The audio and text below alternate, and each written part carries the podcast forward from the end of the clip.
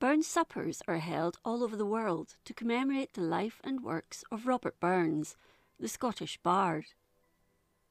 Burns was born on 25th January 1759 at a small cottage in Alloway in Ayrshire, so the supper is generally held on or around the 25th of January. They can be informal gatherings or as large an affair as the organisers wish. The first commemoration of Burns was held on 21st July 1801, the fifth anniversary of his death.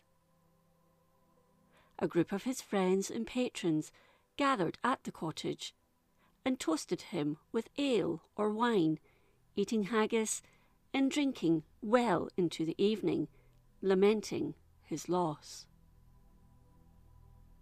It had been organised by the Reverend Hamilton Paul, although the idea was put forward by John Ballantyne, a former provost of Ayr.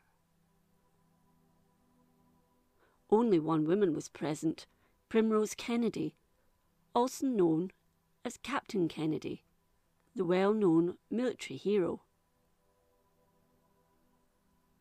Until the later 20th century, the suppers were an all male affair, with the exception of the cook.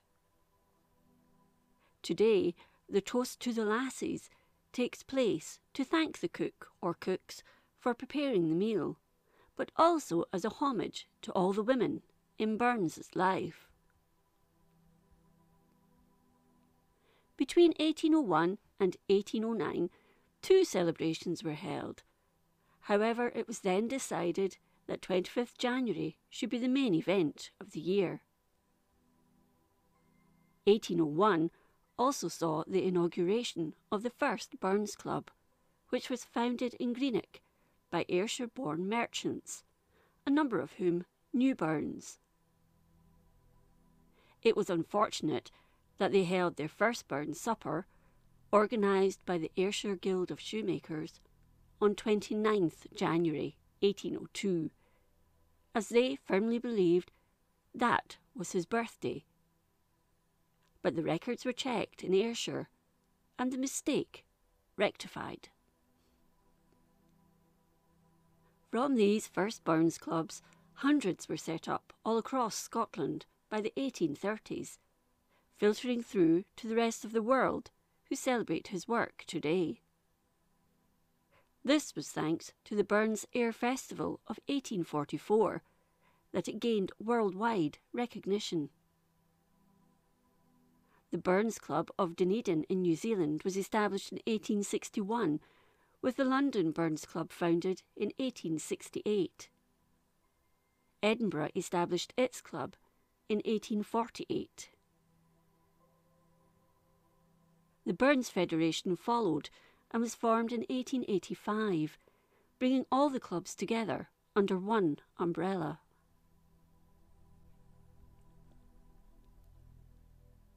Burns suppers generally follow a rule of order. A piper at the larger gatherings pipe while the guests enter, with the host welcoming them.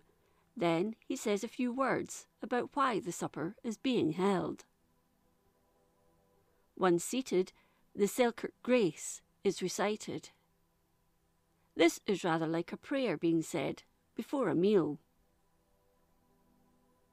Some hae meat and canna eat, and some would eat that want it, but we hae meat and we can eat, and say the Lord be thankit. It is not, as many assume, a Burns work but an older saying dating from at least the 17th century, and once known as the Covenanter's Grace. It is said the name changed after Burns recited it to the Earl of Selkirk at a dinner he was invited to, and the name has stuck. Once the grace is finished, the first course is brought in.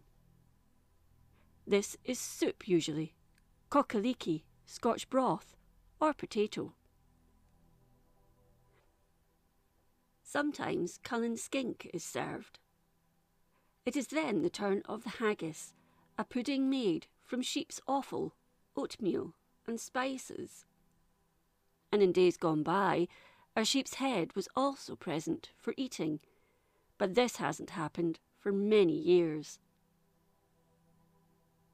While everyone stands, the piper leads the way to the host, although this is a 20th century addition to the supper.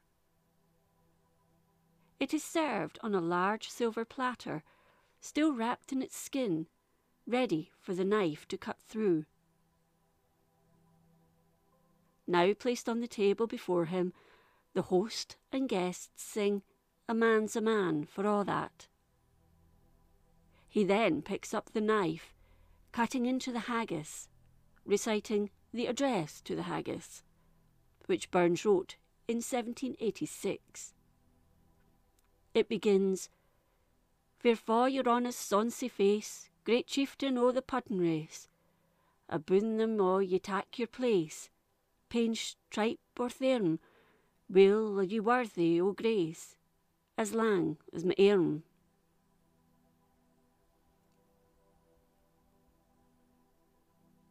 At the line further into the address, his knife see rustic labours dicht, the knife is sharpened by the host, and is only plunged into the haggis when it reaches and cut you up wi' ready slicht, when he slits the haggis from end to end. A toast to the haggis is said, whisky drunk, then everyone sits down for the meal. This consists of the haggis accompanied with mashed tatties, potatoes, and mashed neep, turnip. Dessert is usually traditionally Scottish too, such as cranachan, which is cream, oats, and raspberries, or a whisky trifle. Once the meal is over and the teas and coffees are being served, further speeches take place beginning with the immortal memory, where the host will speak of an episode in Burns's life or his works, followed by a toast to Burns' memory.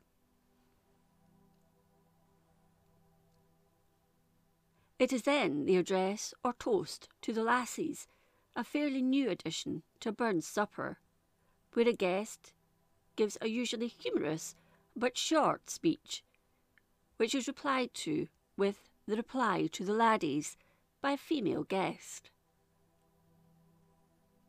Originally, the toast to the lassies was a short affair, thanking them for cooking and serving the meal. Songs and poems of Burns then fill the air. The close of the supper is really a vote of thanks. Then everyone is invited to stand take their neighbours' hands, and sing Auld Lang Syne. This brings the ceremony to an end. Today, women attend Burns suppers, however, this has only happened in the past 50 years or so, even though an all women's Burns Club had been set up in Shotts in 1920, followed by another in 1928. This was the Annan Ladies Burns Club, which still runs today. It was as recent as 2019 that the Arbroath Burns Club finally allowed women to join. And although in the minority, others, such as Paisley, still hold out. Although this is the running of a traditional Burns supper, people can still do their own thing to commemorate him. A few glasses of whisky round a fire, reciting his work, and toasting him works just as well.